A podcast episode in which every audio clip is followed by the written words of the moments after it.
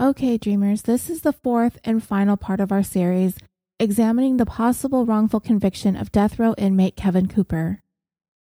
We left off last time with Judge Fletcher's scathing breakdown of all the shady things that went on within the San Bernardino County Sheriff's Department to make Kevin Cooper the murderer of the Ryans and Christopher Hughes, and to keep him the murderer, seemingly at any and all costs.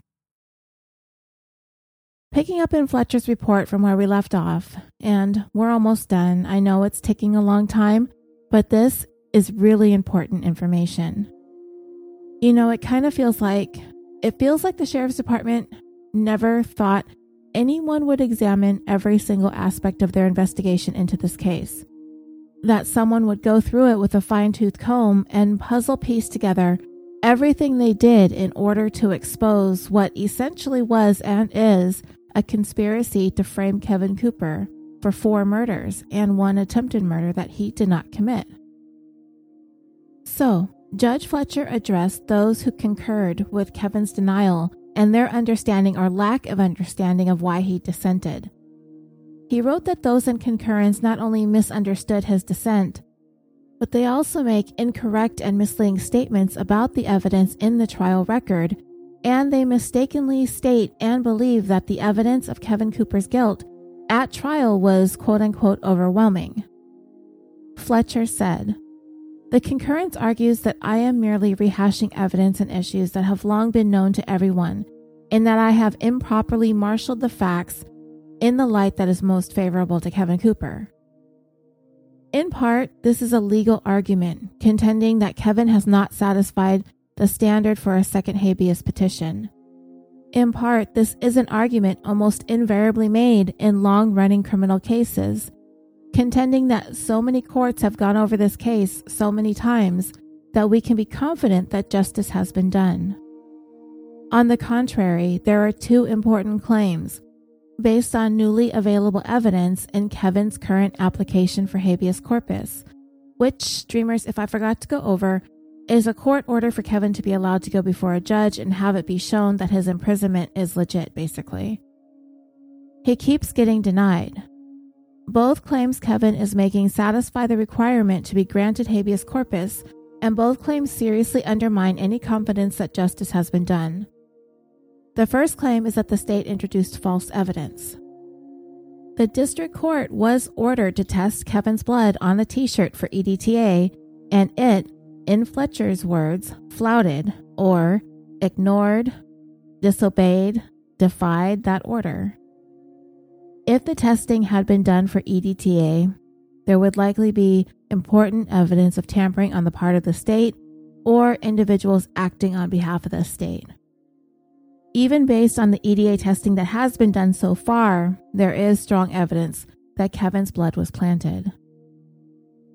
Furthermore, new evidence of tampering appeared during the district court hearing when it was discovered that vial VV 2 contained the DNA of two or more people when it should have only contained Kevin Cooper's. The district court refused to acknowledge the significance of this new evidence and refused to allow any investigation into the circumstances that might have led to the blood of a second person being placed in vial VV 2, thereby increasing the likelihood that the state presented false evidence at trial. If further EDTA testing was performed, that would increase the likelihood even more. The false evidence at trial includes Josh Ryan's two recorded statements the state's analysis of the blood contained in A 41, the Pro-Ked shoe prints purportedly found in the Ryan and the Lease Lang houses, the cigarettes and tobacco purportedly found in the Ryan station wagon, and the hatchet sheath and button purportedly found in the bedroom of the Lease Lang house. The second claim is that the state failed to reveal exculpatory evidence in violation of Brady, the failure to reveal the prison warden's information about the shoes issued there not being prison only shoes, the failure to turn over the report showing that Deputy Schreckengost approved Deputy Eckley's disposal of Lee Furrow's bloody coveralls, the failure to turn over daily logs showing that the sheriff's department took into custody a blue t shirt that possibly had blood on it, and the failure to disclose that there had been a report to the sheriff's department shortly after midnight on the night of the murders that a white station wagon with wood sides was carrying three young males.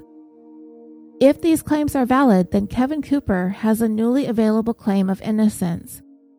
Once such a claim of innocence is properly before the district court, all of the evidence in the record must be considered, including all of the evidence previously known to the parties.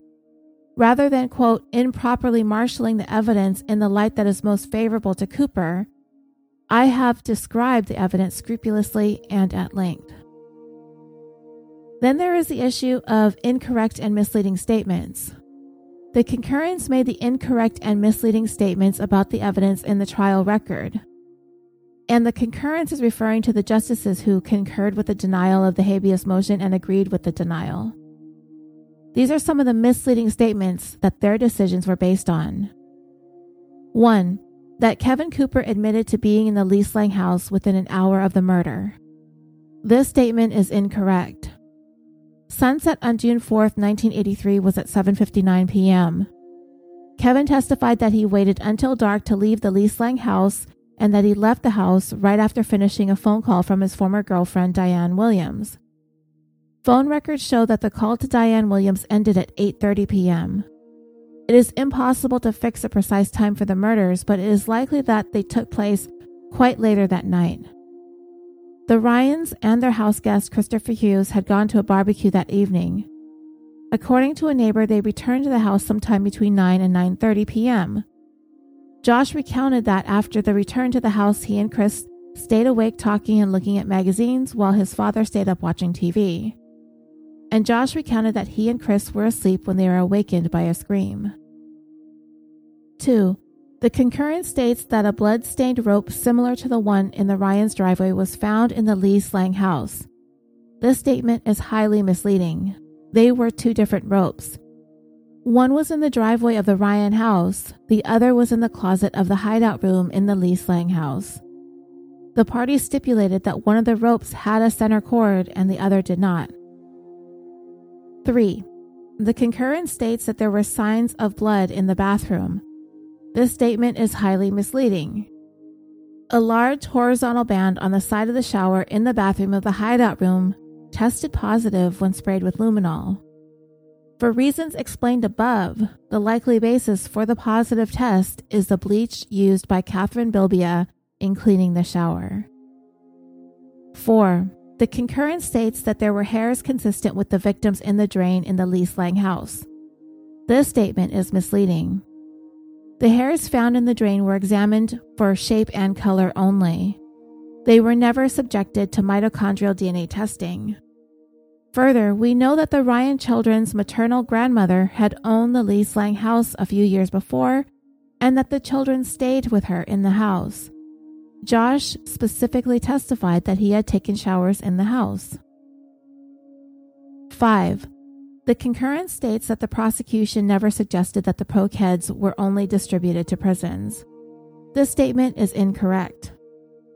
In its opening statement to the jury, the prosecution emphasized that the shoes were supplied strictly for prison use within the state of California and were unavailable for retail sales in California. Michael Newberry, a Stride Rite executive, then testified at trial that the ProKeds were only sold to prisons and institutions. In its closing statement, the prosecution again emphasized that Kevin Cooper wore a ProKed tennis shoe, a tennis shoe that you can't purchase in a store anywhere in this country, a tennis shoe that is manufactured only for institutions, a tennis shoe as this which was sent to state prison in Chino. Mike Newberry knows that these aren't sold on the street, the prosecution said. We know this is not true. 6. The concurrence states that Kevin Cooper had a prison issue jacket with buttons like the button found on the rug in the bedroom of the Lease Lang house where he stayed. This statement is highly misleading. The problem lies in its use of the word quote unquote like. As explained above, the button found in plain view near the closet in the hideout bedroom was probably planted by the San Bernardino County Sheriff's Department. One of the reasons for believing that the button was planted was that it was not the same color as the buttons on Kevin's prison jacket. The button found in the bedroom was green and would have come from a green prison jacket. There is uncontradicted testimony at trial from Kevin, as well as corroborating testimony from a prison official, that Kevin had a brown or tan prison jacket. 7. The concurrence states that Kevin Cooper's expert agreed that the person who deposited the tiny blood spot known as A 41 on the wall of the hallway in the Ryan's house was African American. This statement is highly misleading. Kevin's expert, Dr. Edward Blake, testified at trial that the results obtained from blood spot A 41 indicated that the blood in the spot came from someone of African American descent. However, when he so testified, Dr. Blake was relying on tests performed on A 41 by San Bernardino County Sheriff's Department criminologist Daniel Gregonis. As discussed above, there is a strong likelihood that Gregonis falsified the results of that test. During trial, Kevin Cooper's counsel forced Gregonis to admit that earlier in the trial, he had repeatedly testified untruthfully about his test results for A 41. Judge Fletcher next discussed the incorrect statement that the evidence at trial of Kevin Cooper's guilt was overwhelming. The concurrence embraced the opinion of the three judge panel denying Kevin's application for habeas corpus. The last paragraph of that opinion states that the evidence of Kevin's guilt was overwhelming. This is incorrect. In fact, the evidence of Kevin's guilt at trial was quite weak. This weakness led to a violation of Kevin's constitutional rights to due process. The evidence against Kevin at trial was so weak that his counsel thought that there was a good chance the jury would acquit him outright. The trial judge indicated that, in his view, the evidence merited a second degree as well as a first degree murder instruction. He said just before the end of trial, Just for you to chew on, it appears to me that we are going to have instruction on murder one and two, but not manslaughter. The judge tried to persuade Kevin's attorney to accept the second degree instruction, saying that omitting a second degree instruction may well be to your detriment. They could only find first degree possible. Otherwise, they might find only second degree. But because the evidence against Kevin was so weak, Kevin's attorney thought it was worth a gamble. In order to eliminate the possibility of a compromised verdict and to increase the chances of acquittal, Kevin's attorneys refused to accept a second degree murder instruction. They wanted the jury to make their decision based on the testimony. It's either first degree or it's nothing. The instructions that went to the jury contained only a first degree murder instruction. The jury deliberated for seven days before returning a guilty verdict and deliberated for four more days before returning a death penalty verdict. Many years later, five of the jurors wrote to Governor Schwarzenegger asking that he grant clemency. One of those jurors wrote, There are so many unanswered questions that we may never know. Why did Josh not recognize Mr. Cooper? Why were there no fingerprints found where evidence showed that there should have been? Why wasn't information about the station wagon followed up on? Why weren't the three Mexicans located and interviewed? Why was so much blood was only one drop of Mr. Cooper's blood found? Why did the prosecution cover up evidence? Why wasn't the jury shown the photograph of Jessica Ryan clutching hair? Why wasn't the hair tested? Why wasn't the jury told about the convicted murderer's bloodied coveralls turned into police? Why did the police destroy those coveralls? Why wasn't the found beer can ever tested for saliva? These are just some of the many questions I have had over the years. Judge Fletcher wrote Doug, Peggy, and Jessica Ryan and Chris Hughes were horribly killed. Josh Ryan, the surviving victim, has been traumatized for life. The other members of the Ryan family and the surviving members of the Hughes family have also been traumatized for life. The criminal justice system has made their nightmare even worse. San Bernardino County Sheriff's Department investigators were confronted with a horrifying multiple murder, far worse than any that had previously occurred in the county.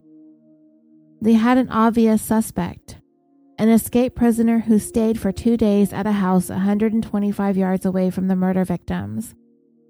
They were under heavy pressure from the news media from the very first moment of their investigation.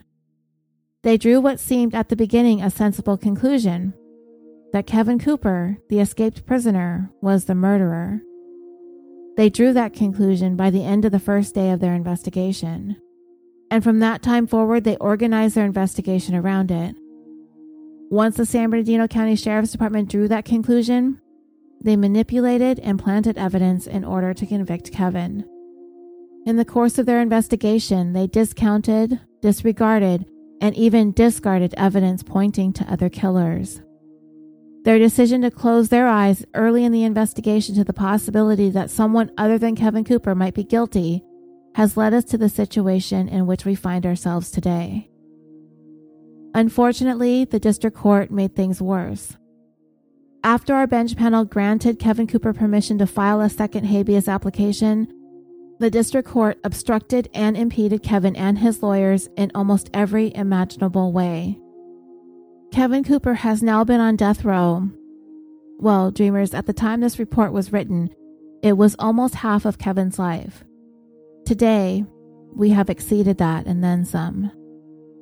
Fletcher stated, In my opinion, he is probably innocent of the crimes for which the state of California is about to execute him.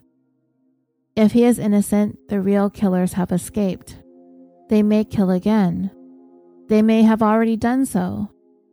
We owe it to the victims of this horrible crime, and to Kevin Cooper and to ourselves to get this one right. We should have taken this case and ordered the district judge to give Kevin Cooper the fair hearing that he has never had. It is our society that insists upon due process of law to the end that no person will be unjustly put to death, thus ensuring that more of those sentences will not be carried out. So far as due process is concerned, Years of flawed proceedings are as good as no proceedings at all. We authorized Kevin Cooper to file his second habeas petition so that the district court could resolve the problem here. Either Kevin Cooper is guilty as sin, or he was framed by the police. There is no middle ground. Instead, through a series of errors accurately described in Fletcher's dissenting report, the district court precluded Kevin Cooper from having his day in court. The district court imposed unreasonable conditions on the testing that the court ordered. It refused discovery that should have been available as a matter of course.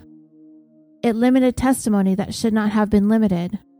And it found facts unreasonably based on a truncated and distorted record. So, Dreamers, that was basically it in terms of Judge Fletcher's dissenting report. The remainder of it included the agreement of the other dissenting judges with Fletcher's lengthy report in Kevin's case, and it pretty much is a repeat of everything that we've gone over thus far. So now, dreamers, I want to talk. Oh, I want to first talk about one man and three weapons. It is one thing that wasn't addressed in depth was a theory that one man, Kevin, utilized three weapons in killing the Ryans and Christopher Hughes. All five victims had wounds consistent with having been caused by a hatchet or axe type weapon, a knife, and either an ice pick or a screwdriver. And the idea is that Kevin, in need of a car and money to further his escape from prison, entered the Ryans' house as they slept and began his assault in the master bedroom where Doug and Peggy slept. With all three weapons, he began with the adults. He had to have done so in order to do this on his own, right? So he began chopping with a hatchet, slashing with a knife, and stabbing with an ice pick or a screwdriver using both hands. Maybe he hatcheted former Marine Doug with his left hand while simultaneously slashing screaming wife Peggy with his right. And remember, a loaded gun is within arm's reach of the couple's bed. And so Kevin's ice pick or screwdriver was in his pocket, and he paused to switch out weapons. And don't forget, the children are descending upon the scene too. Of course, they're not going to put up that much of a fight against a madman like this, but still, Kevin's got three more human beings to gain control over to hatchet, to slash, and to stab, with both hands wielding a weapon still, and still swapping each one of them out with a third weapon that's being kept someplace convenient on his person. A private investigator working on the case, who also became friends with Mary Howell, Josh's grandmother and Peggy's mom, he suggested in an interview, I believe with 48 Hours, that Kevin had a utility belt of murder weapons. He was joking, of course. Also, in an interview with 48 Hours, the sheriff at the time of San Bernardino opined that Kevin Cooper is ambidextrous, that he could hatchet, slash, and stab effectively with both hands. But again, the private investigator said of that that that's a great theory, except that there were three weapons. Unless Kevin had his murder belt, right? And it doesn't matter how ambidextrous a person is, you're not going to be wielding three different weapons. And Mary Howell herself, who never believed only one man did this, said something in her interview in the same show that really, really stuck with me as I wove through this story. She never believed that her family stood in line and waited their turn to be killed. She believes that her family, her son in law, her daughter, that they would have fought for their lives and the lives of their children and one man would not have been able to get over on them. So, dreamers, I'm pretty sure over the course of these four episodes that I've raised a plethora of reasons why this case against Kevin is flawed. Even though we are looking at this case with 36 years of hindsight and we can clearly see all of those reasons, Kevin was still convicted on what he was convicted on by a jury, and appeal after appeal motion after motion, was continually denied, denied, denied. Everyone went along with the story that Kevin did this on his own. So I wonder is it really possible? Is it possible for Kevin? Or is it possible for even the most cunning, ninja like killer to single handedly manipulate three weapons while slaughtering five people? There might be some highly trained hand to hand combat militant fighting master out there that could pull it off. I mean, if they were sleeping and three of them were children and not present at the onset of the confrontation, perhaps. But Kevin Cooper? He's six foot or 1.83 meters tall, weighing in at 150 pounds or 68 kilograms soaking wet. What say you? Is it plausible? Believable? Beyond a reasonable doubt? You tell me. Now, to be fair, there are those out there who believe Kevin Cooper is guilty. I even listened to a podcast that came to the conclusion that there's lots of evidence pointing to him having been the one to have done this. But I also found an article, and maybe it was more like a blog, but it was on CJ lf.org, which is the Criminal Justice League Foundation, and it was compiled by the foundation president Michael Rushford and public policy director Sue Blake in March of 2004, entitled California Has Wasted Enough Time on Kevin Cooper. This is what it said. Movie stars and anti death penalty advocates are desperately grabbing at straws in an effort to postpone the execution of condemned murderer Kevin Cooper, who faces execution at San Quentin on February 10, 2004. In addition to staging daily press events to encourage Governor Schwarzenegger to take action, lawyers representing Cooper have filed a petition with the California Supreme Court claiming new evidence warrants a decision to spare Cooper's life. In a statement released Friday, January 30th, 2004, Governor Schwarzenegger denied clemency to Cooper. The governor clearly separated the claims of both anti death penalty advocates from the overwhelming evidence of guilt that resulted in Cooper's conviction and death sentence. The condemning evidence is as follows.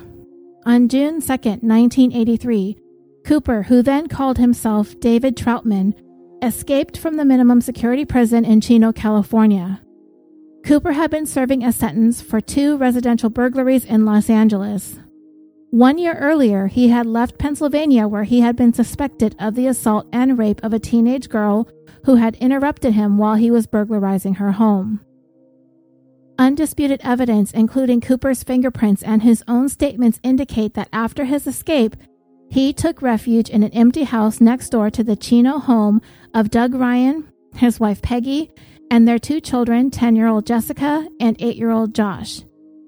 Cooper made telephone calls from the empty house on June 3rd and 4th to two women.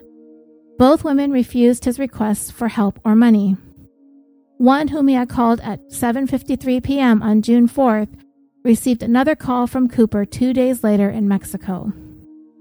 Between 9 and 9:30 on June 4th, the Ryan family and a friend of their children, 11-year-old Chris Hughes, left the barbecue to return to the Ryan home where Chris was spending the night. The next morning, Chris's mother became worried when her telephone calls to the Ryan home were not answered. When Chris's father went to the house to investigate, he found the doors locked and their station wagon missing. From the back of the house, looking through the sliding glass door, he saw the bodies of his son, Doug, Peggy, and Jessica Ryan lying on the floor. He then kicked in the kitchen door and found everyone except eight year old Josh dead. The victims died from numerous chopping wounds, later determined to have been inflicted by a hatchet or an axe, and stabbing wounds inflicted by both a knife and an ice pick.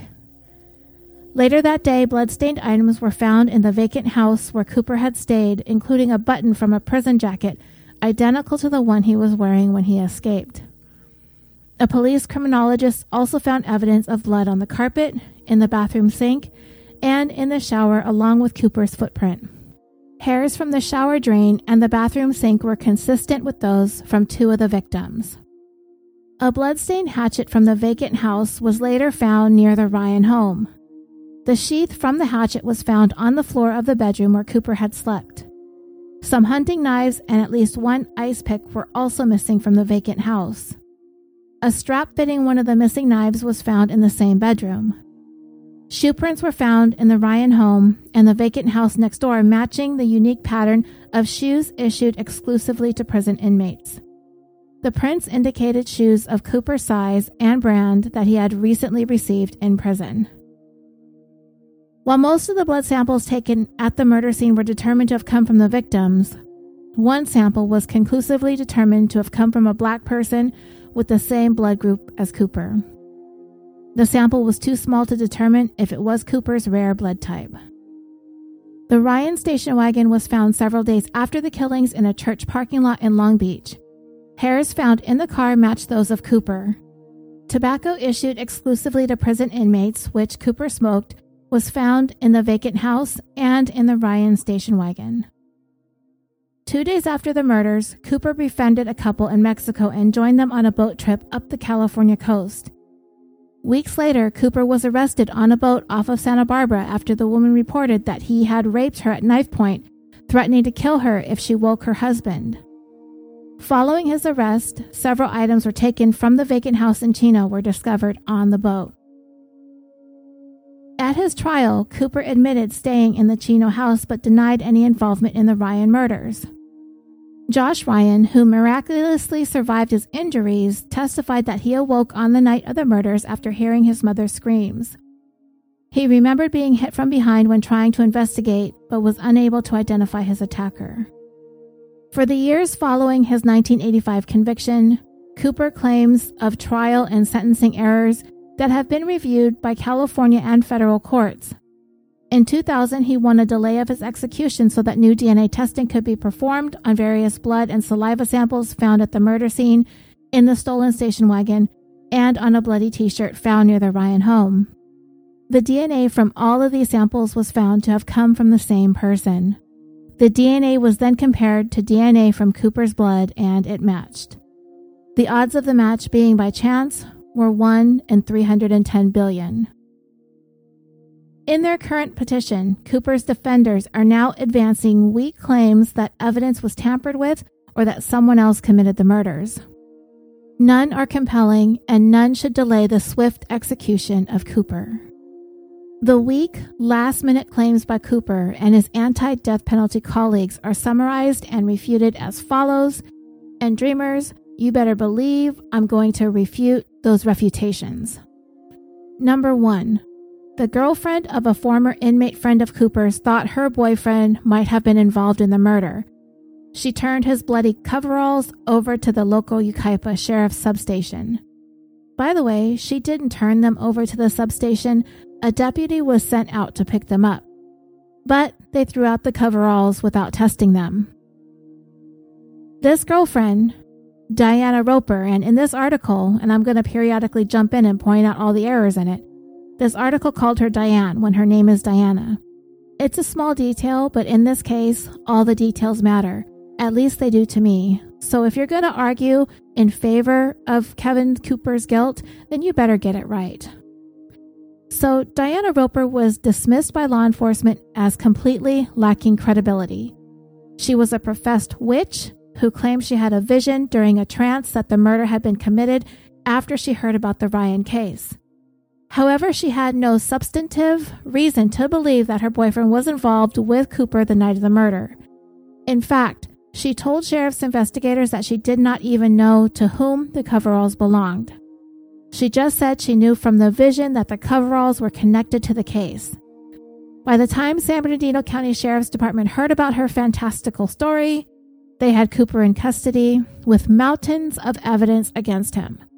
Based on their limited resources and already having the likely killer in custody, the San Bernardino County Police chose not to expend precious time and money chasing Roper's crazy story. I'm sorry, but none of this makes any sense whatsoever.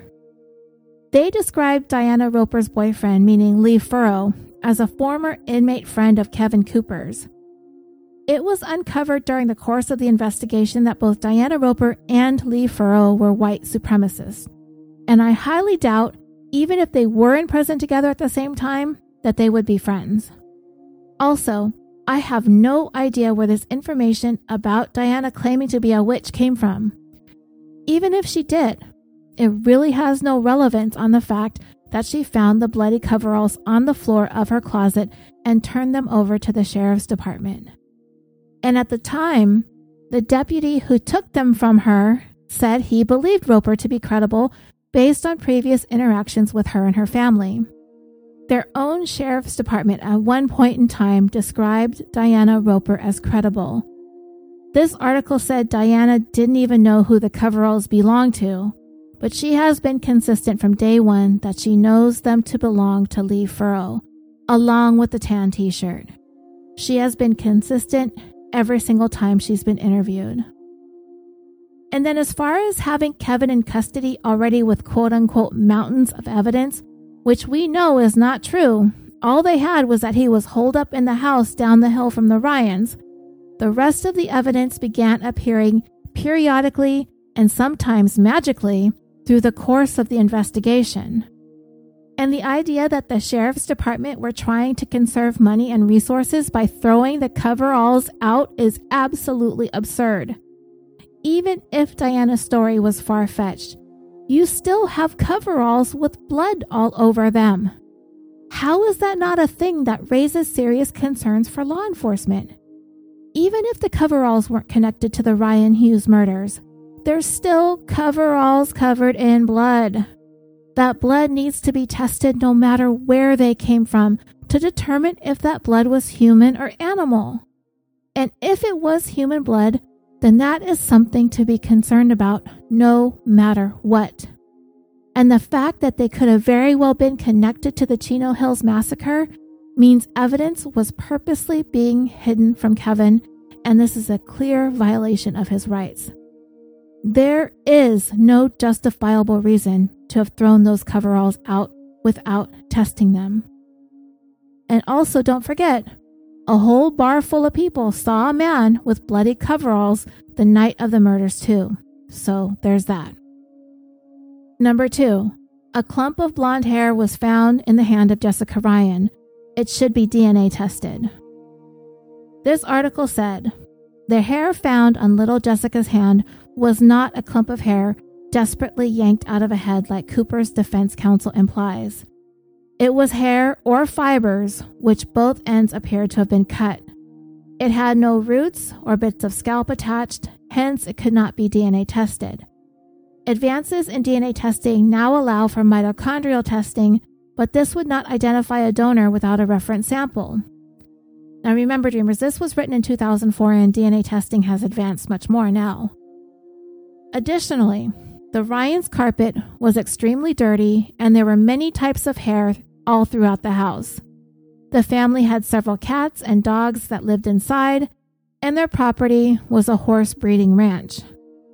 At trial, a criminalist testified that at least some of the hairs stuck to Jessica's bloody hand was animal hair, attached to her as she crawled on the floor in vain to escape the attack. Finally, the alleged blonde hair is irrelevant to the conviction of Cooper.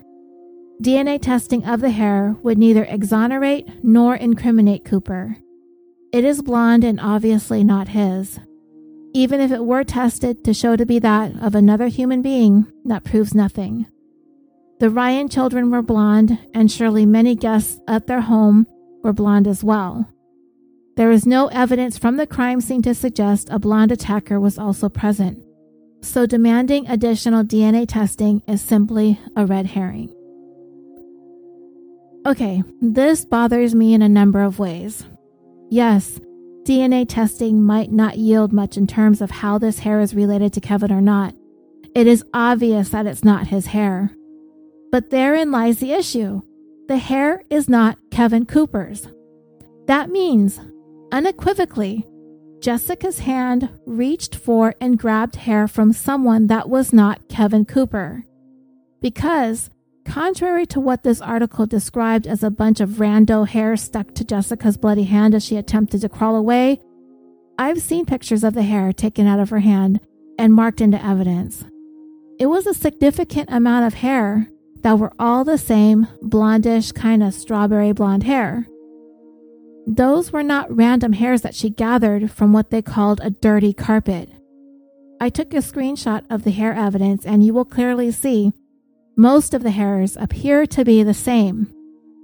None of them are horse or cat or dog hairs, they are human hair. I also did not read anywhere that these hairs appeared to have been cut from a source, except from this article. And if that is the case, there are two plausible explanations. Either they were cut to obtain root material, if available for testing by the lab, or I wouldn't put it past the San Bernardino County Sheriff's Department to have tampered with the hairs to make it appear to be other than what they were. Hairs yanked by Jessica when she fought her attacker, that remained clutched in her hand when she died. In any other case, with hair clutched in hand, it's open and shut. That's hair from an attacker. And don't forget, of all the hairs found in the Ryans' home on their supposedly dirty carpet, not one of them was Kevin's. He fought five people, supposedly, and Kevin managed to defeat them all literally without a hair out of place? Right. Number three. Josh Ryan told the police that he thought three men committed the attack. He later changed his story. When Josh was rescued the day after the murders, he could not talk because his throat had been slashed. He could only squeeze the police officer's hand in response to questions. The story that Josh was finally able to tell is that he was awakened in the middle of the night by his mother's screams. When he and his friend Chris went to investigate, he saw the bodies of his parents and Jessica and the backside of one unfamiliar person, so he ran and hid. Then he heard Chris screaming, so Josh ran back towards his friend. At that point, something struck him in the head, knocking him unconscious. He awoke later in a pool of blood. When questioned later by investigators, Josh spoke of three Mexicans who had come to the house earlier in the day, and it was thought that they could have done it because they had been there once before. However, Josh never said he saw three people commit the murders. He consistently told different investigators that he only saw one attacker. The triple murder theory is merely speculation based on the visit of three Mexicans and the twisting of a little boy's words. Additionally, Josh was an eight year old boy who was startled awake by a horrific murder and was brutally attacked. It is unsurprising that probing questions by adults and the power of suggestion later tried to confuse his story. Most important, however, Cooper was not convicted on the limited testimony of an eight year old. He was convicted on a mountain of other incriminating evidence. Okay, I have a big, huge problem with all of this. First of all, Josh didn't just tell investigators that he saw three Mexicans. He told counselor Don Gamundoy that he saw three white men. Gamundoy was the first person to talk to Josh in the hospital, and Josh provided him with this information after he correctly spelled out his name, gave his date of birth, and his phone number.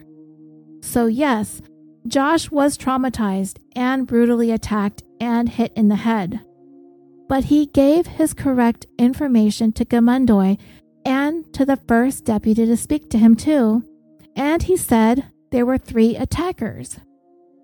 Why is it that we accept he was able to give his name, his birthday, and his phone number, but we dismiss his recollections of three attackers as a moment of confusion? And as for the three Mexicans, yes, he said they came by earlier looking for work. If Josh became confused by that, then I would postulate that it would be the work of Detective Ocampo, who visited Josh as many as 20 times while he was in the hospital, who later on lied and said he never talked to Josh while he was in the hospital when he was impeached by witnesses who were there, including Josh's grandma, who said she saw him talking to Josh and taking notes. So ask yourselves, dreamers, why would Detective Ocampo lie about this? Could it be because he was the one working to mold Josh's story to fit the sheriff's department's narrative, and by extension, shaping Josh's memories into what they needed them to be? What other reason would he lie about visiting Josh? This article said that probing questions by adults and the power of suggestion later tried to confuse his story. Yeah, it did. Law enforcement did exactly that. The only untwisted words that came from Josh were the very first ones the afternoon he was in the hospital before the questioning by all these adults, aka sheriff's deputies, later on twisted the story around. I believe what Josh said in his first two interviews, and so did his grandma. Everything beyond that fell victim to the same thing everything else in this case fell victim to police corruption, conspiracy, lies, and cover ups. Number four, a hatchet cover matching one of the murder weapons was not found in the initial investigation of the vacant house Cigarette butts found in the Ryan's car matching Cooper's DNA were not found in the first search of the car. Both of these items were found in subsequent searches, indicating that they could have been planted. So the article excused this by saying, This was a major and complex crime scene investigation that involved many detectives and over 700 pieces of evidence. It took many days to gather the evidence. The process and collection of evidence was scrutinized at an extensive evidentiary pretrial hearing, and no misconduct was found by the judge. Every appellate court that subsequently looked at the allegations of police misconduct concluded that the police investigators acted in good faith and did not engage in the destruction of material evidence. Even the notoriously defendant sympathetic Ninth Circuit concluded the police acted properly and found no evidence of misconduct. Additionally, evidence found in subsequent searches is not necessarily indicative of police misconduct. Frequently, investigators find important evidence on second or third searches because they have a better idea of what they're looking for. For example, when police first investigated the house that Cooper hid in, they had not yet found the hatchet that was later connected to the crimes. They did not know the significance of the hatchet sheath that was later found in the house. The Ryan car was found in a church parking lot in Long Beach and was initially inspected to be certain it was the Ryan's car. It was then impounded for safety to prevent tampering by outsiders. The cigarette butts were found when the police had the ability to go over it with their fine tooth comb. Not until 2003 did Cooper even challenge the chain of custody of the cigarette butts, and this only after he had lost all of his appeals based on DNA evidence. At the evidentiary hearing on the butts, the judge found that the chain of custody was well established and properly documented by police. Cooper completely failed to make any showing that law enforcement tampered with or contaminated any evidence in this case. Wrong, wrong, wrong, wrong, wrong. As for the hatchet sheath, okay, I am certain that this was a complex crime scene investigation. But you know what? The scene inside the Lease Lang hideout house was anything but complex. It was nearly empty of all furnishings. The place had been cleaned recently by the last occupant, and the only thing in the hideout bedroom was a bed headboard. This is not a complex crime scene by any stretch of the imagination. One of the first detectives to go through the room did not find the sheath in the bedroom, which would later be identified as only two things, maybe three, found on the floor. Nothing else was there. Also, they had recovered the bloody hatchet by the time that search was conducted, so they at least had some knowledge of its existence. Then that deputy who made the first search, who did not find anything in the bedroom, lied about ever being in the room because he needed to remove himself from having been in there because how could he explain not having seen the sheath when he made his first pass through the room? He had to, in order for the sheath to have not been seen. Later on, this deputy's fingerprints were found on the inside of the bedroom closet, which meant he lied about being in there. He was in there, and he was searching without gloves on, and he found nothing. Upon the second search, that's when the sheath was found in plain sight. It suddenly appeared between the first search and the second search, and to me, that is clear proof of tampering with and planting of evidence. As for all the judges and appellate courts not finding any wrongdoing on the part of the police, that's because they were being lied to and manipulated with false evidence being presented to them. Of course, they found no wrongdoing, as they were accepting what was being presented to them by what is inherently supposed to be the prima facie truth. In other words, not believing law enforcement was not an option for the courts and the judges. They're just going to believe them. As for the cigarette butts, the initial search of the vehicle should have turned up the cigarette butts, as they were eventually photographed in plain view on the back seat of the station wagon. If they didn't see them upon initial inspection, then they definitely were not being thorough, even with an initial cursory once over of the interior of the car. The seats of the station wagon were dark tan. The butts were white. Even the average person peering through the window would have noticed them. They were the only things back there. And as for Kevin not challenging the chain of custody, what reason would he have had to do that until DNA testing became available to him after 2000? Kevin Cooper, it is clear, did not stop and think that DNA testing would have bit him in the butt. He would have bet his life on it.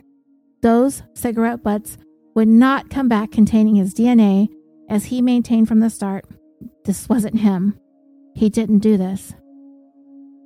If Kevin Cooper killed the Ryans and Christopher Hughes, stole their station wagon, smoked cigarettes in their vehicle, why would he leave the butts on the back seat? And if he knew those were his cigarettes, why in the world would he insist on post conviction DNA testing, knowing that they would come back as a positive match for him? The answer is obvious. He didn't think in a million years that DNA would come back to match him. He was certain of this because he did not do this crime. And it never even crossed his mind that the butts belonging to him were planted by police. That's when he began questioning the chain of custody. And as we went over in Judge Fletcher's report, cigarettes from the jail, from the hideout house, and from Kevin's own car were never logged into evidence.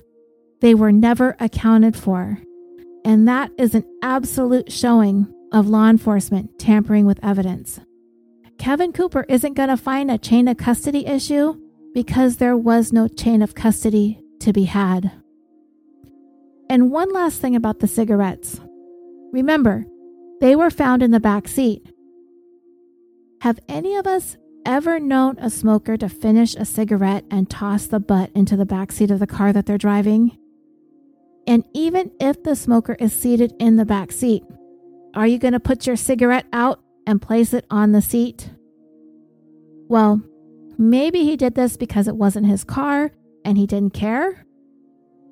I'm not buying it. Smokers have habits, they are a part of the smoking experience. If they are in a car, they may put it out in an ashtray. They may toss it out the window. They may drop it into an empty beverage container. But disposing of a cigarette butt on the backseat of a car is not a thing the average smoker does.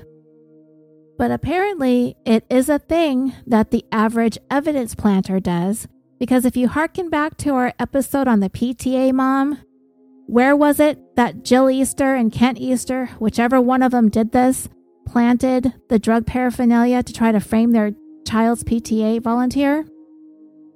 Right there on the back seat. And I would also like to point out that if Kevin Cooper was so stealthy as to not leave so much as a single hair, fiber, or drop of blood at the crime scene, how is it that he got so sloppy by leaving cigarette butts in the car he supposedly stole? Everything points to planting of evidence here, clearly. Number 5. A bloody t shirt found at a nearby bar or restaurant had both Cooper and Ryan blood on it. It mysteriously disappeared from police evidence locker in San Bernardino County for 24 hours. Cooper blood could have been planted on it during that time, so it should not have been admitted into evidence. The article said the bloody t shirt was cut up when it was tested. The portion that stayed in San Bernardino County Sheriff's property evidence showed of only Ryan blood. The portion that included Cooper's blood was sent under property chain of evidence to San Diego County Superior Court evidence locker where the trial was being held. The portion in San Diego was under constant surveillance and was never removed without being videotaped. The portion in San Bernardino was the piece that was removed without proper authorization for 24 hours. It is not relevant to the Cooper investigation. Excuse me? Is the person writing this article even listening to themselves? I do not recall at any point did Judge Fletcher address the issue of the shirt being separated during trial into two different pieces. Nowhere except for this junk article have I ever seen that. Why would they even do that? I don't even know if that's a thing. I've never seen that in any trial. A piece of clothing purposely cut in half to be presented at trial? That kind of sounds like evidence tampering. And then when this article said, quote, the portion in San Bernardino was a piece that was removed without authorization for 24 hours. It is not relevant to the Cooper conviction. Say what? How is that not a serious problem to the person writing this article? At this point, where we're at with this right now, any piece of evidence removed for any amount of time in Kevin Cooper's case is a serious problem for the San Bernardino County Sheriff's Department I don't care which piece of the shirt this was. This is a problem. And Kevin's blood was not on the shirt at trial. There may have been a type similar to his, but it was never proven to have been his definitively because definitive blood identification was not a thing back then.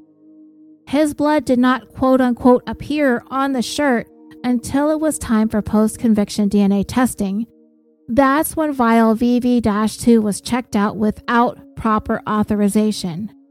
And when the t shirt was tested for DNA, that's when Cooper's blood was found to be on the shirt, with those elevated levels of EDTA, if you recall. And in a side note to this, If Kevin bled all over this t shirt during the course of this crime, how is it he managed to not bleed anywhere in the crime scene? Number six, some of the jurors who many years ago unanimously found Cooper guilty and sentenced him to death wrote to the governor expressing concerns about his impending execution. They indicated that if they had known then what they know today, they would not have voted for death. The article said these jurors were presented with one sided information from Cooper's defense attorneys in an attempt to create doubt in their minds years after the fact. Some of the information given to the former jurors was inadmissible evidence and speculative theories that were not permitted at trial. Time has a way of fading memories of all the admissible and certain evidence that the jurors deliberated. When given just Cooper's biased version of what happened all those years ago, it's not surprising that some of the jurors had second thoughts. However, at the time of trial, when everything was fresh in their minds, and the jurors had the opportunity to view the evidence and deliberate together, they unanimously agreed that Cooper was guilty and they unanimously agreed that the proper sentence was death. At this point, the defense is preying on faded memories and emotions of the Cooper jurors. Um, excuse me, but time does not simply fade memories. Time brings about new information. It brings things into focus that were not so clear many years ago technological and scientific advances in ways that sharpens what we know happened. It doesn't diminish it. It's still there. We just now have years and years of hindsight, not to mention a clearer picture of what actually went down in this police investigation. Nearly every witness for the prosecution was later proven to be a liar at trial. But when the jurors deliberated, they did not know all those cops and experts and witnesses were lying to them. We know now because they've been proven to be lies. Science has advanced in such a way that interpretation of the evidence had much more clarity, and with that, it became evident that police tampered with nearly every single piece of physical evidence in order to make Kevin Cooper fit this crime. It was not the jurors' memories that did not stand the test of time. No, it wasn't that at all. It was a corrupt police investigation that crumbled in the face of advancing time and technology. What those jurors had when they wrote to the governor, finally, was the truth.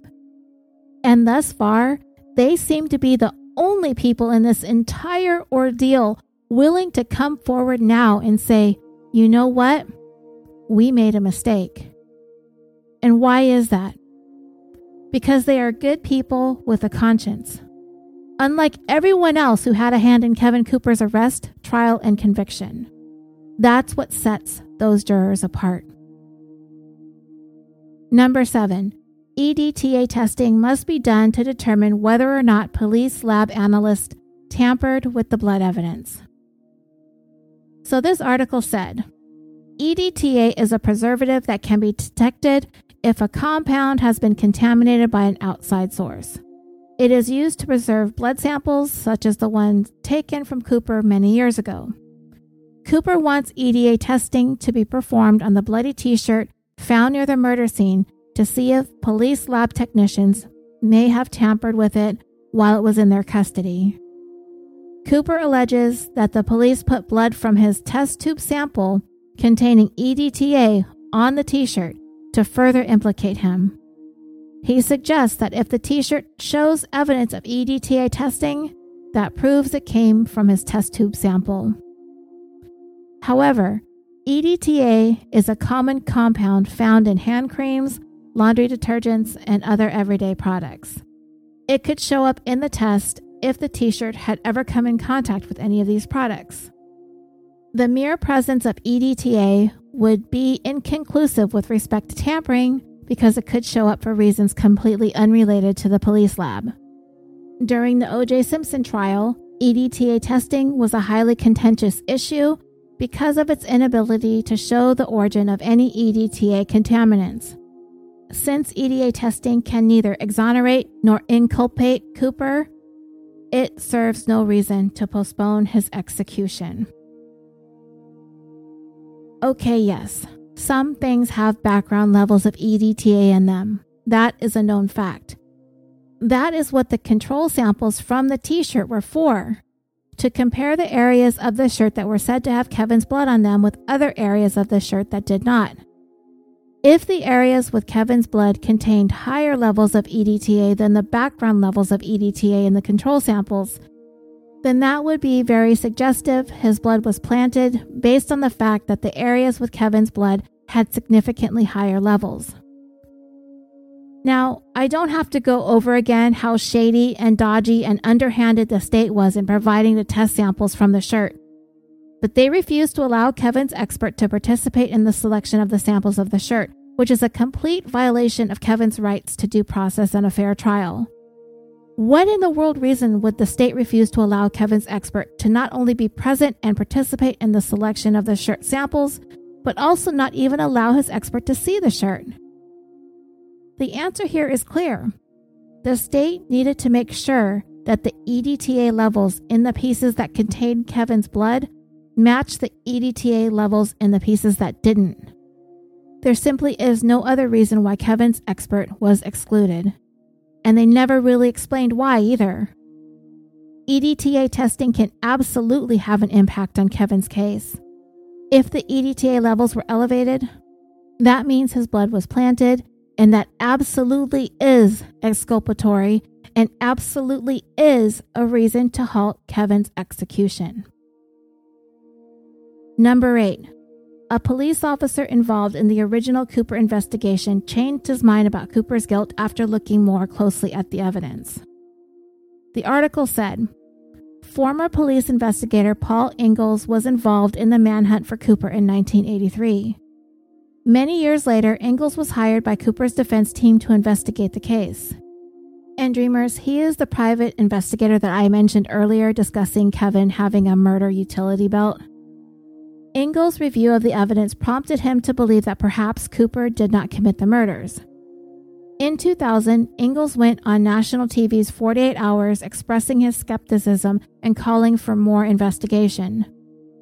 But after having followed the developments in the case and reinvestigating the evidence, Ingalls has since changed his mind. He is now of the opinion, quote, beyond any shadow of a doubt, that Kevin Cooper was involved in the murders. Now, this may very well be true. A private investigator hired to look into a case may walk away from it with the belief that Kevin Cooper is guilty. He has every right to do that.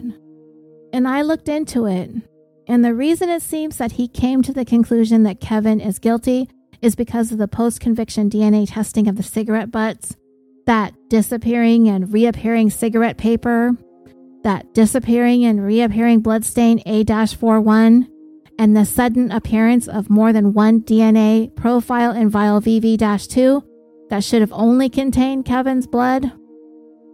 DNA evidence is supposed to be irrefutable, right? Unless that DNA evidence is planted by police and it can be proven that it was planted. Paul Ingalls is a former cop. What is he most likely going to do once the DNA results come back as a match to Kevin? Is he going to believe his former brothers in blue planted evidence? Or is he going to believe the science, cut his losses, and move on? I'm not saying Ingalls is naive in believing the evidence. Nobody wants to believe police officers are actually committing such egregious acts of malfeasance. I don't want to believe it. But what I can't do, and what many of us can't do, is ignore the truth. Ingalls' belief in Kevin Cooper's innocence was going to live or die on those DNA results. Furthermore, what Ingalls chooses to believe or not believe has nothing to do with the facts of Kevin's case. Number 9. An affidavit from the warden of the prison from which Cooper escaped said that the prison shoes issued to Cooper were not the only shoes that could have matched the bloody shoe prints found next door to the murder scene. You know what, dreamers? I'm not even going to entertain what this article had to say about Warden Mitch Carroll's information regarding Kevin's shoes and whether or not they were prison issued. It has been made abundantly clear by now that the testimony at trial that the prosecution emphasized over and over again that the shoe prints found at the Ryan's house came from a prison only shoe is not only false evidence because there is no such shoe manufactured exclusively for California prisons, but also because it's been shown that there's a high probability that those two prints were planted. I think we have beaten the shoe issue to death already. The shoe print, which was a big reason why Kevin was convicted, has been proven to be false evidence, therefore useless, other than an example of evidence tampering by the San Bernardino County Sheriff's Department. So the article addressed one or more issues regarding the women who saw a group of men at the bar, one of them with bloody coveralls, and how their testimony was inconsistent. We went over this in Judge Fletcher's report, and despite the fact that the various witnesses may have seen or heard different things, the one thing that was corroborated by more than one of them is that one of the white men was wearing coveralls with blood on it. Another person said it looked like grease, which would be a logical conclusion to jump to, considering you're not going to think a man is going to walk into a bar with blood all over him, having just come from committing mass murder.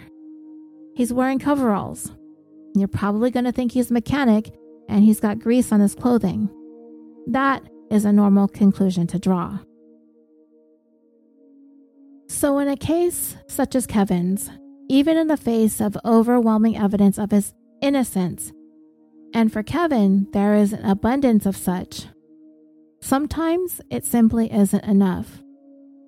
I mean, we have cases that are somewhat questionable, or the debate is going to rage on until the end of time, like Steven Avery or Adnan Syed or Darlie Routier. In their cases, some will point to a detail of the crime scene or a dubious piece of evidence that throws up shades of doubt, and that becomes a point of debate. But what we've heard defense attorneys say in the past, a key part of proving their client has been wrongfully convicted is to find a viable alternative suspect. Throughout this entire case, we have mentioned Lee Furrow numerous times. His name was floated by his then girlfriend Diana Roper after she discovered those bloody coveralls in her closet. Now, as compelling of a piece of evidence that may be, what exactly is it that would make Lee Furrow a viable suspect in the murders of the Ryan family and Christopher Hughes? Why would this man, along with two of his associates, break into the Ryan home and slaughter them? There was no robbery other than the stolen car that was later abandoned. Nobody was sexually assaulted. The purpose of this crime was to annihilate the Ryan family, so why? What would be his motive? We'll get to that. Because I like having a motive. You don't have to prove one, but it certainly helps to explain a lot. Since we are on the subject of motive, let's think about Kevin Cooper's for a moment. He's a career burglar, right? I haven't forgotten about the one or two allegations of possible sexual assault or attempted sexual assault, though he was never convicted of any violent crimes. And Kevin Cooper has had a couple of girlfriends, right? He gave them both a call from the hideout house asking for money, and neither one of them was able nor willing to help, which is understandable. They've got their own lives to worry about, and not only that, they probably don't want to get slapped with aiding and abetting charges either. So we must ask ourselves why would Kevin Cooper break into the Ryan house and slaughter four people to death, including two children, and leave one child for dead for seemingly no apparent reason? The prosecution said he did it in order to steal their car to go to Mexico. But I have a couple of problems with that. If Kevin killed everybody and then stole the car, why did he not steal anything of value from the home? He needed money. We know that for a fact. He called two girlfriends, or at the very least, female acquaintances, but probably girlfriends or former girlfriends because they might be more inclined to want to help, seeing as that they might care about him more than just the regular acquaintance. But they didn't help.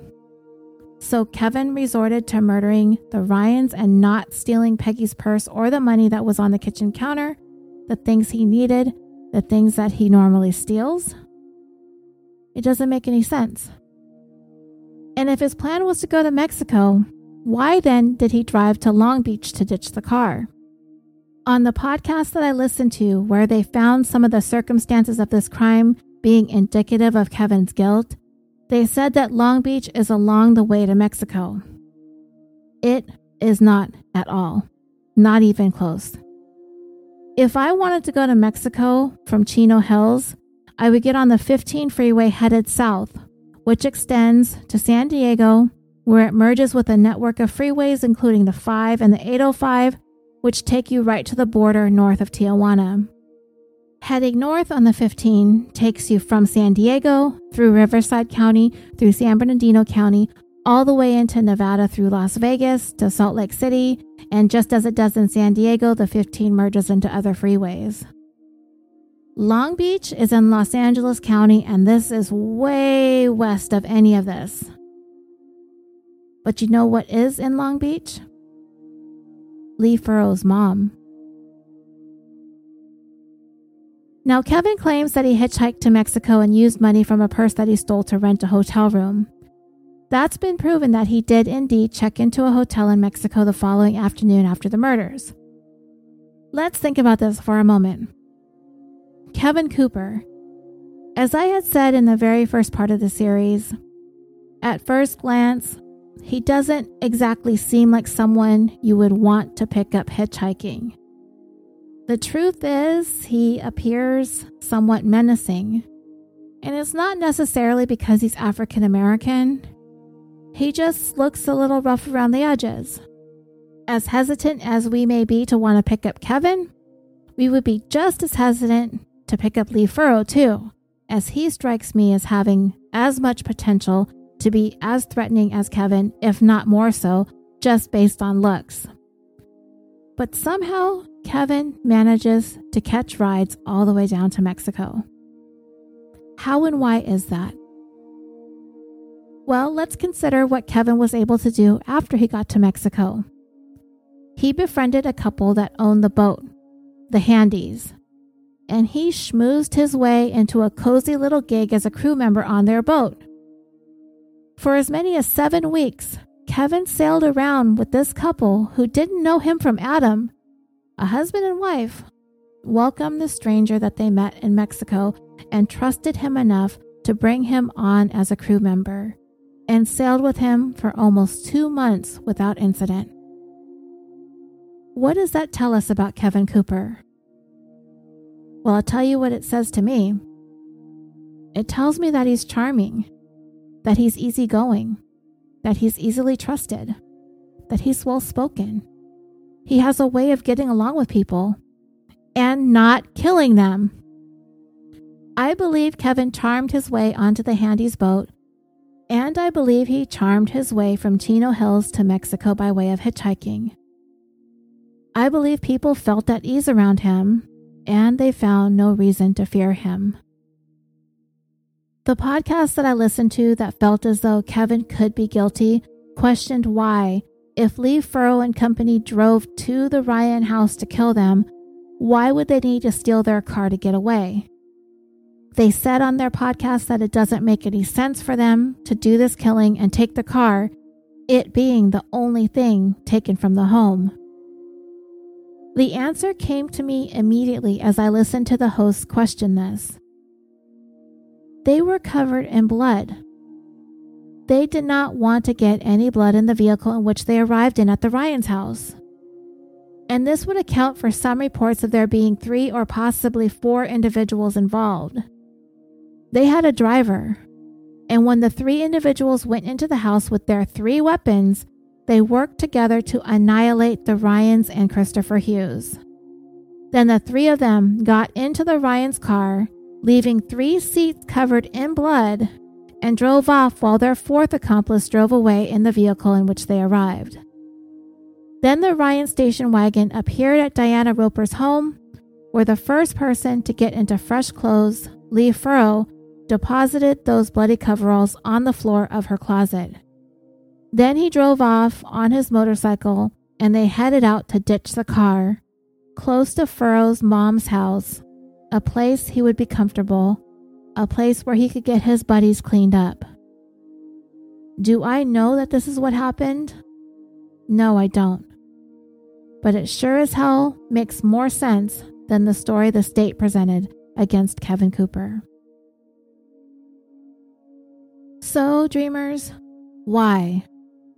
If Lee Furrow and company are responsible for the murders of the Ryans and Christopher Hughes and the attack on Josh Ryan, what was the reason for it? We kind of alluded to it earlier when someone suggested a quote unquote debt needed to be collected. But what exactly does that mean? Did the Ryans owe Lee Furrow money? No, I don't think that was it. The debt to be paid was to be settled with their deaths. Debt was a figure of speech. Lee Furrow was there to murder the Ryans at the behest of someone else, and that someone else had previously hired Lee Furrow to kill for him before. And that someone else is a man named Clarence Ray Allen. And if the name Clarence Ray Allen sounds vaguely familiar, it might be because he is the last man to be executed in California in 2006. He also holds the distinction of being the second oldest person to be executed in the United States, and for a time, he was the oldest. So, how does he fit into all of this? Well, it turns out that he had had some pretty serious involvement with Lee Furrow in the past involving another murder. Let's talk about that for a moment. The following information I gathered from crimemagazine.com in a 2009 article written by Randy Radic. Clarence Ray Allen was born January 16, 1930, in Blair, Oklahoma, and is believed to be part of the Choctaw Native American tribe. He was raised in a very poor family but was determined early on for a better life. He eventually made his way out to California, Fresno to be exact, where he settled down with a wife and established his own business operating a security company, which did really well, due in part to Allen's friendly, outgoing personality coupled with a strong work ethic. Lee Furrow was one of Allen's employees at the security company. Eventually, Allen purchased a horse ranch where he began breeding show quality horses, thoroughbreds, and Arabians. And here is where we get the possible link to the Ryan family. If you recall, I mentioned in part one that the Ryan family also lived on ranch property and they too raised Arabian horses. I'll come back to that after I finish up with some of Allen's background. So, Clarence Ray Allen, he's considered to be one of those rare individuals whose life veered off course later on, when he got older. All had been seemingly going well for him, business wise. He was successful. He reached the goal that he had set for himself growing up in a poor family, that he wanted a better life for himself when he grew up. He just suddenly decided to turn to crime, creating his own personal network of cronies, to whom he referred to as the Ray Allen Gang and he used his charismatic personality to draw people in, kind of like a cult leader, like Charles Manson. Young people who were easily swayed by his charm, who were susceptible and impetuous. They were people looking for something more than life seemed to be offering them. When they joined up with Allen, it felt as though they had gained a sense of purpose. But what he really did was turn them on to a life of crime. And rule number one was they were sworn to secrecy. And part of that meant no rolling over on anyone to the police. And if they did, they died. In order to prove that he was serious, Ray Allen showed them a news article reporting that two people who were murdered in the next state over in Nevada. He said he was the one that ordered that hit. So, with that, Allen began executing a succession of strategic robberies, and those would include both home and commercial robberies. And an odd thing about Allen, he was good at what he did, and he liked it. It got him off in a couple ways. It was kind of a rush, and it was fast and easy money. And on top of that, he was pretty much hands off. He sent his people in to do all the dirty work. And for the most part, they were just robberies. Insurance would cover the losses, no harm, no foul. Everybody walks away. But that wasn't going to be the case forever.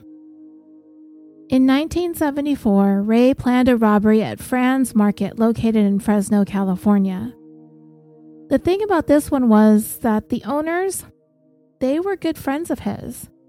And to him, that meant easy pickings. He was familiar with the store. He knew exactly how this one would be pulled off without a hitch. And he laid out his plan. But he was going to need a few hands on deck to do this particular job. So he called in his own son, Roger, along with Roger's girlfriend, because, you know, a couple who robs together, right? And there was a pair of other recruits that included two other young men, Carl Mayfield and none other than Lee Furrow. Yep, the Lee Furrow. Mr. Bloody Coveralls himself. What do you know? He's got a criminal background. Not that that's surprising to any of you listening.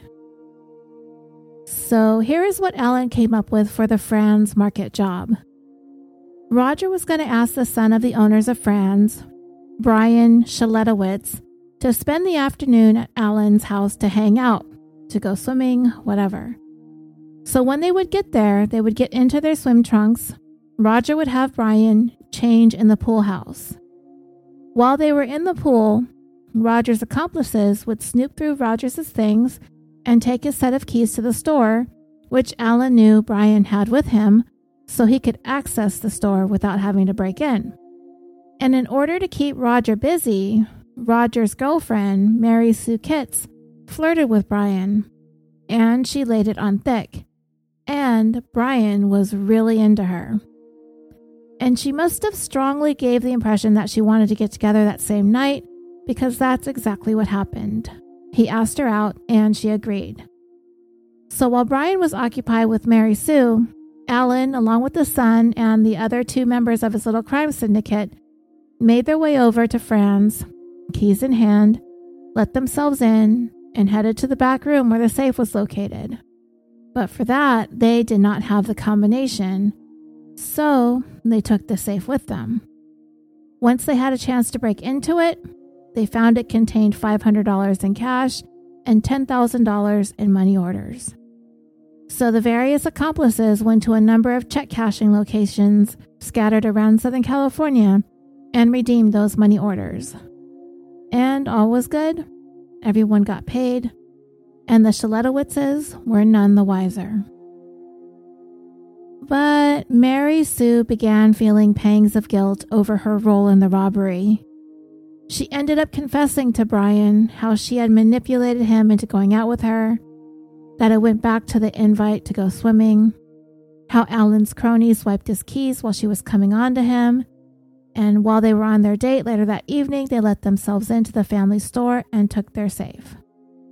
Brian, wanting confirmation from his supposed friend, confronted Roger and asked him, Did you guys do that? And Roger was like, Yeah, dude, we did. It was his dad's gang that carried out the robbery. As soon as Roger found out that Brian was aware of what went down, he went straight to his dad to let him know. Mary Sue ratted them out. Clarence Ray Allen told his son that he was going to handle Mary Sue. But before he did that, he needed to have a chat with Brian's parents before they turned around and filed a report with police.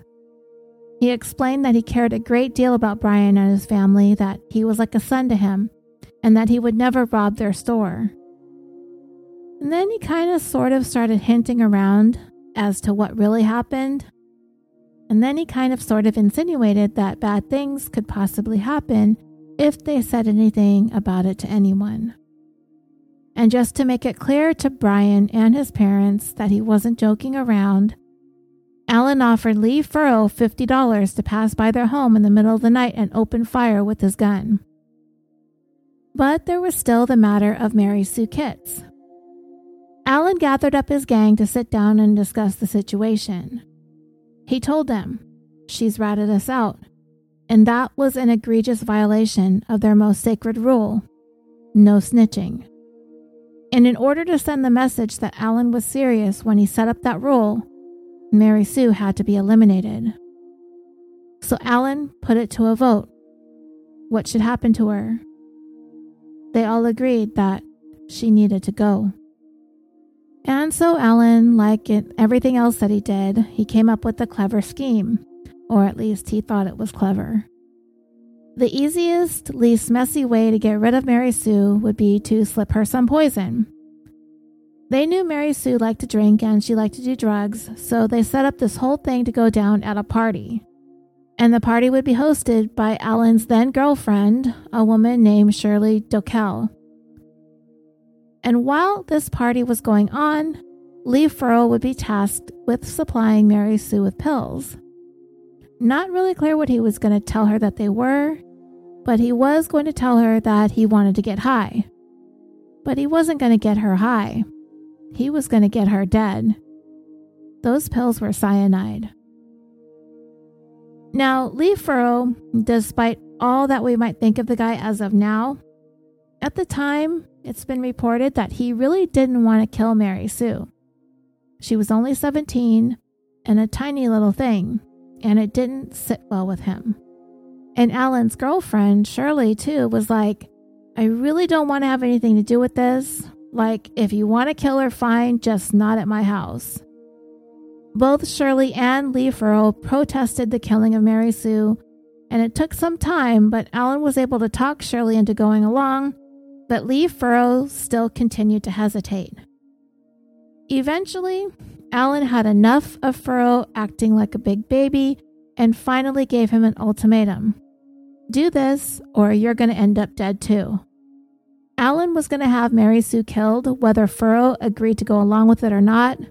The question was is Furrow going to be killed along with her? So, purportedly, under that threat, Furrow said he would do it. So Mary Sue had shown up at the party, and it didn't take long for Furrow, along with an accomplice, to ask her if she wanted to get high. He had some pills. She turned him down. She wasn't really feeling like getting high that night. She preferred wine with her drugs, and as it were, there wasn't any wine to be had. So Furrow and his buddy weren't sure where to go from there. They called up Allen, and by this time, he was already fed up with everything. Mary Sue, Lee Furrow, his ineptness. Allen just snapped at them. Do what you gotta do to get rid of this girl. I don't care how you do it, just do it. They tried again to persuade Mary Sue to get high with them, but again she said thanks, but no thanks. So they called up Allen again, and by this time he was irate. He was thinking, why can't these idiots just think of something on the fly, just figure this out? Allen headed over to the apartment where the party was being held, and Furrow met him outside. He got in his face and said, Just get this done. Whatever you gotta do, just do it. Allen was gonna sit outside the apartment and wait. Either one of two things was going to happen Mary Sue dies or Furrow dies. That's how this night is going to end. Furrow went back into the party and eventually found an opportunity to pull Mary aside from the rest of the guests. And as soon as he had a chance, he began his attack by wrapping his hands around her neck and strangling her. While he was in the middle of this, the phone rang, so he let up for a moment. Mary came to momentarily, struggling for air. Allen demanded to know if it was done, and Furrow said, Not yet. Allen said, Finish her off, which Furrow did. So they loaded up Mary Sue into one of their vehicles and headed over to a nearby canal. It was there Lee Furrow, using a knife, dismembered Mary Sue's body.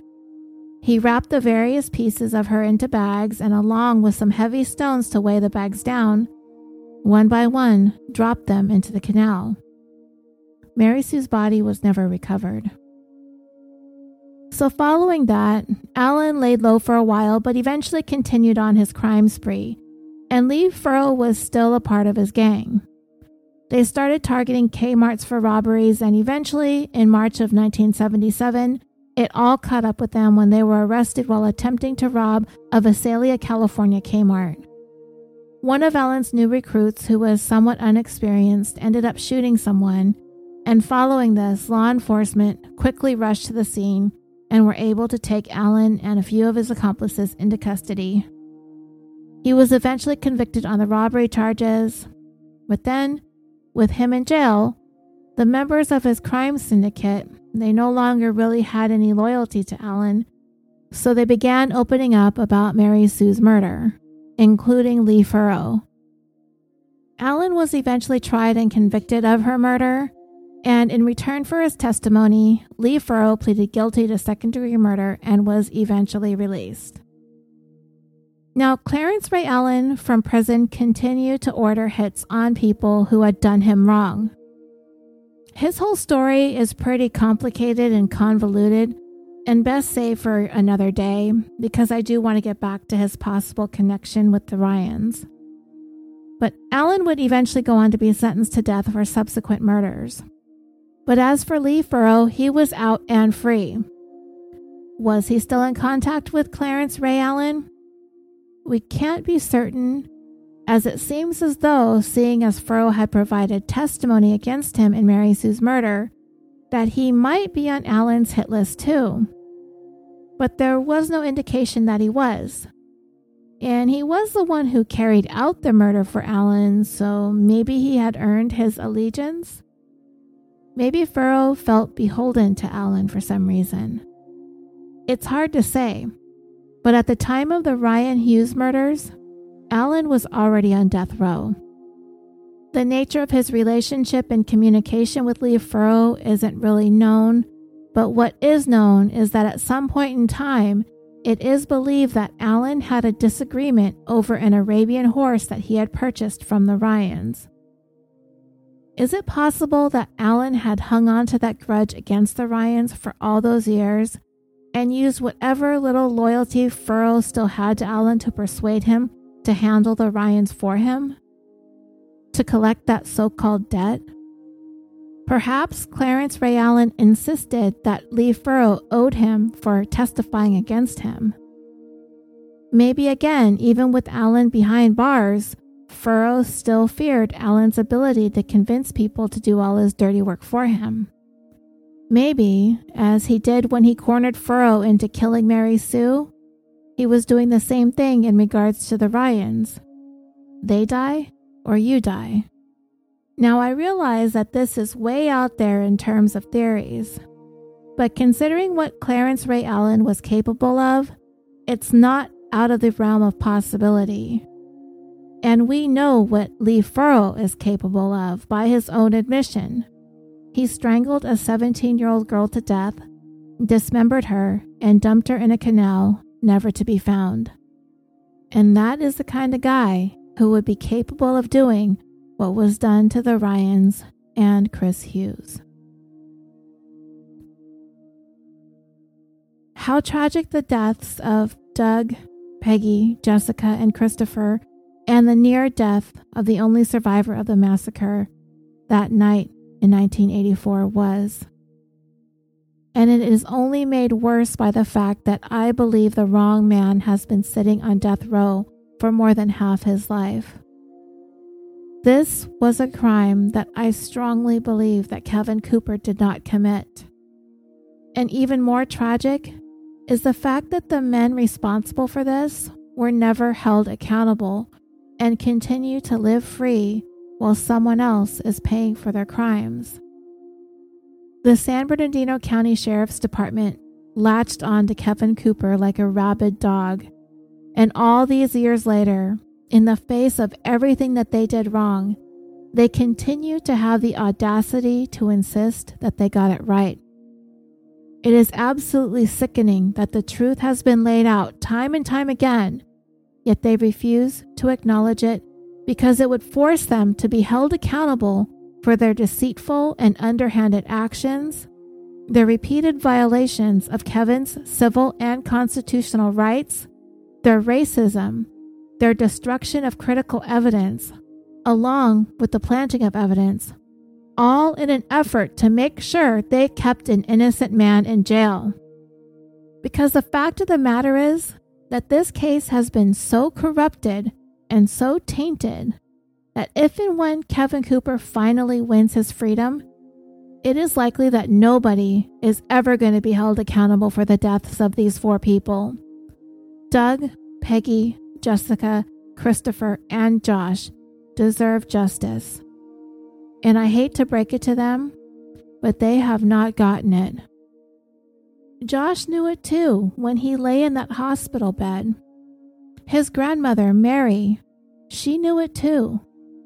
She knew that the wrong man was paying for what was done to her family. And sadly, Mary never lived to see the day that real and actual justice was served, as she passed away in 2008 at the age of 93. Our justice system allowed Mary to go to her grave knowing deep in her heart that her family and her only surviving grandson did not get justice. And there are no words to describe how heart wrenching it is to know that we, us, this system, this state, those in law enforcement, judges, the jury, prosecutors, and everybody in between, that we are all responsible for doing that to Mary. And she hung on too, for a long time. 93 years old. She waited, and we let her down. But it still matters because Kevin Cooper's life matters in all this too. Whether you agree with me or not, there was just way too much that went wrong in the conviction of Kevin Cooper for any of us to be comfortable with him continuing to be on death row. And should Kevin pass away in prison, then the state of California shall have one more person's blood in the case of the Chino Hills Massacre on their hands. And that brings this California Dreaming series, The Tale of the Eleventh Man, to a close. I would encourage you to come on over to the Facebook discussion group if you haven't done so and request to join. It is there we discuss the cases that we have covered, we share our thoughts and opinions, and I definitely would like to know yours on this one. Not only about our show, but any other podcasts that you listen to, documentaries that you've watched, books that you've read, as well as current news stories, posts about your pets, funny memes, please come on over and share. You can also go visit the show's Facebook page, like that page, and leave a review or a recommendation. You can also follow us on Twitter at KiliforniaPod and on Instagram at California Dreaming Pod. And this week, I would like to wish the following dreamers a very happy birthday. Anastasia N. on September 22nd, Thomas M. on the 24th, Julie H. on the 26th, and one of your Facebook admins, Crystal M. on the 27th, and Jennifer H. on the 28th. California Dreaming is brought to you by the Orbital Jigsaw Network, a podcast production company on a mission to create some of the best podcasts to listen to with an eclectic roster of shows with content including true crime, history, sports entertainment, gaming, and social media. So visit our website at www.orbitaljigsaw.com. You will find links to all of our podcasts as well as a direct link to our merchandise store on TeePublic. There are a couple of new California Dreaming designs. You can get coffee mugs, t shirts, hoodies, all sorts of stuff to represent your favorite true crime podcast. Again, that's www.orbitaljigsaw.com. Thank you so much for listening. I am your host, Roseanne. Until next time, sweet dreams.